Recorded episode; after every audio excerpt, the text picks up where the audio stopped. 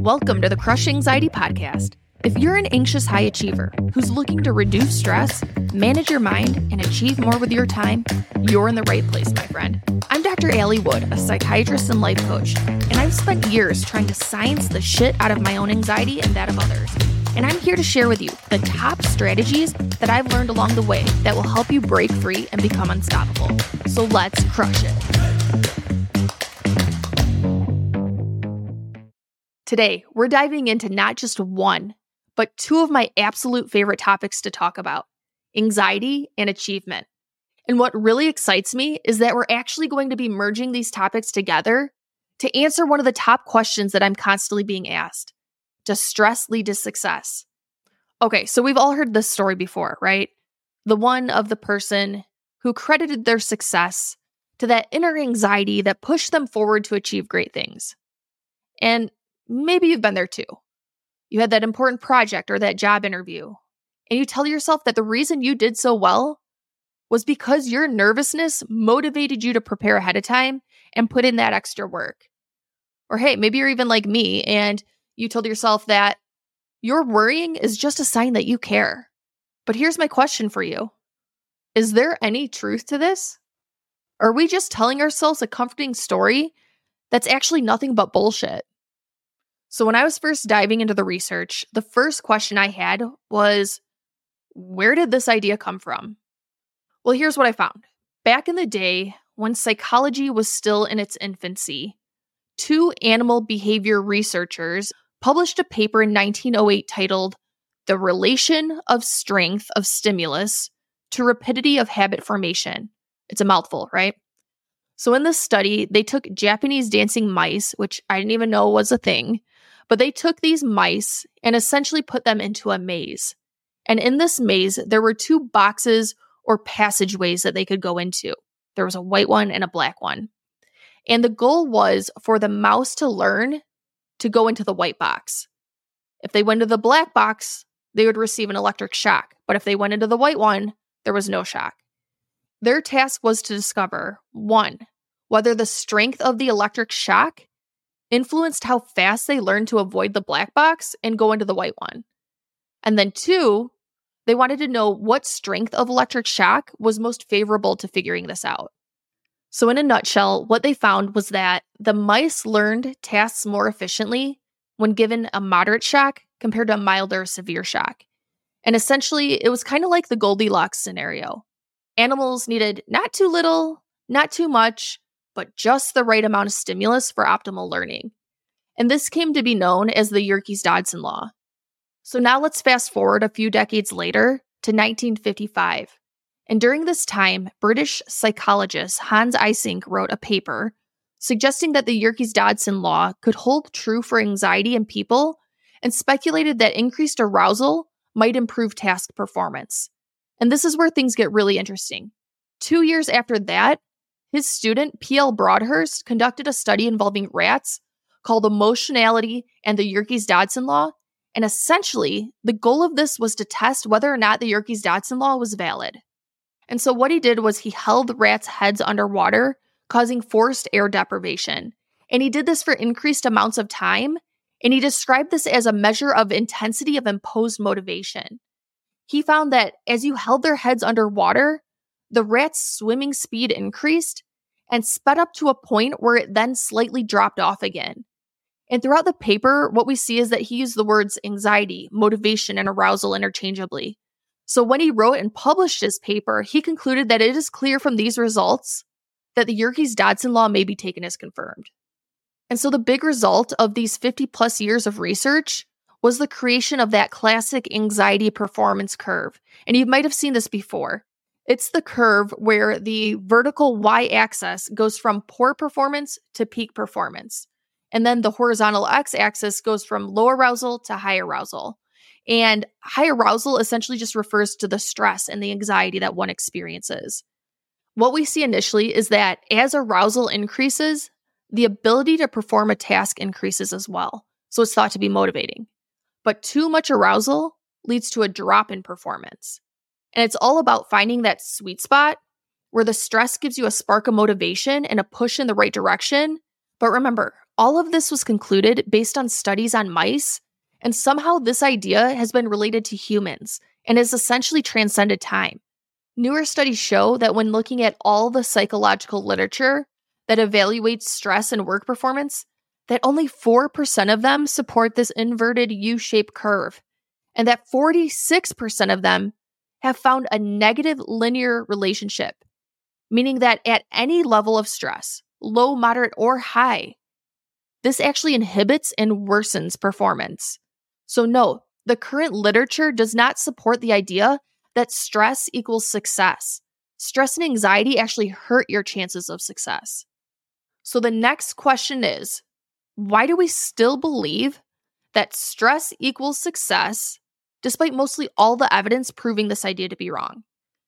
And if I had to guess, I'd say it's likely due to a combination of things. I don't know if you've realized this or have found this to be true, but I feel like society sometimes romanticizes this idea that success needs to be paired with effort, sacrifice, and hard work, right? There's this whole phrase of no pain, no gain. I think people also probably fall into the trap of confirmation bias. And this is where we selectively remember the times when stress coincided with success. And during these times, we also overlook cases where success maybe occurred without things being stressful, and even times where stress led to failure.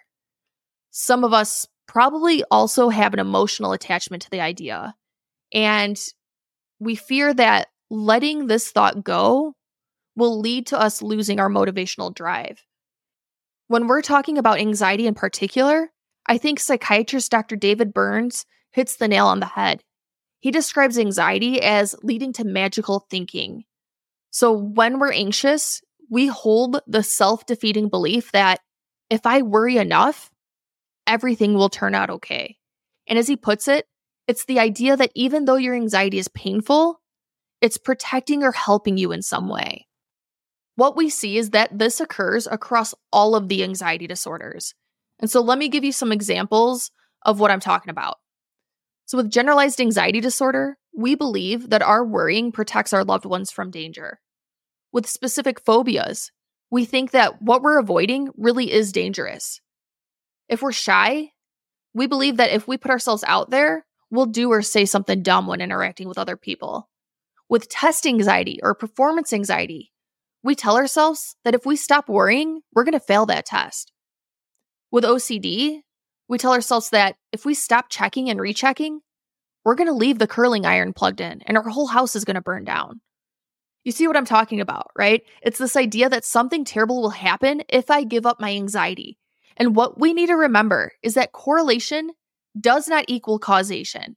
And this is an idea that gets burned into your head whenever you're learning how to read and dissect research papers. You can study a behavior and see a result, but you still have to prove that the specific behavior caused the result. So, for example, when I was playing softball, I would tap the plate three times. I'd go inside, outside, and inside again before getting set to hit the ball. And this was my routine, my habit, my ritual, whatever you want to call it. And if I didn't do it, I just felt off. And you know this to be true if you've ever played a sport. When you're feeling off, you're off. But it's important to remember that just because two things happen together frequently doesn't mean that one thing is necessarily causing the other thing. Tapping the plate and my hitting success were connected, but that tapping wasn't the reason for me hitting the ball. It was a correlation, not a causation. And so with anxiety, you might believe that it's the stress, the worry, the overwhelm, that is causing you to succeed, right? It's what motivates you, it's what keeps pushing you forward, it's what allows you to reach higher and achieve your dreams. But the reality is this you can succeed despite the anxiety, not because of it. And recognizing this is crucial. There's an overwhelming amount of research that tells us that stress actually slows us down, right? It leads to perfectionism, procrastination, it causes us to get stuck in analysis paralysis. And it doesn't only affect our performance, it also affects our bodies. According to the American Psychological Association, stress directly affects the musculoskeletal system, the cardiovascular system, the respiratory system, the endocrine system, the GI system, the nervous system, and the reproductive system. What other system is out there that it doesn't affect, right? And not only that, there's a sobering finding from studies conducted in England that have shown that even low levels of distress, which is defined as a type of stress that results from being overwhelmed by demands, losses, perceived threats. These low levels of distress are related to a 20% increased risk of mortality. So the next time you find yourself attributing stress to success, I want you to ask yourself is it truly the stress that's driving my achievements? Or could there be other factors at play? What patterns about stress and success am I holding on to and having difficulties letting go of? How might these beliefs be influencing my overall health and well being? And better yet, what results could I be getting if I were kicking anxiety's ass and crushing it? Now, that's all I have for you for today. If you found value in this information, make sure to leave a review and share it with someone you know. Talk soon, my friend. Until then, keep kicking ass and crushing it. Just a quick reminder this podcast is presented solely for educational and entertainment purposes only. Although I am a doctor, I am not your doctor, and listening to these episodes does not establish a doctor patient relationship.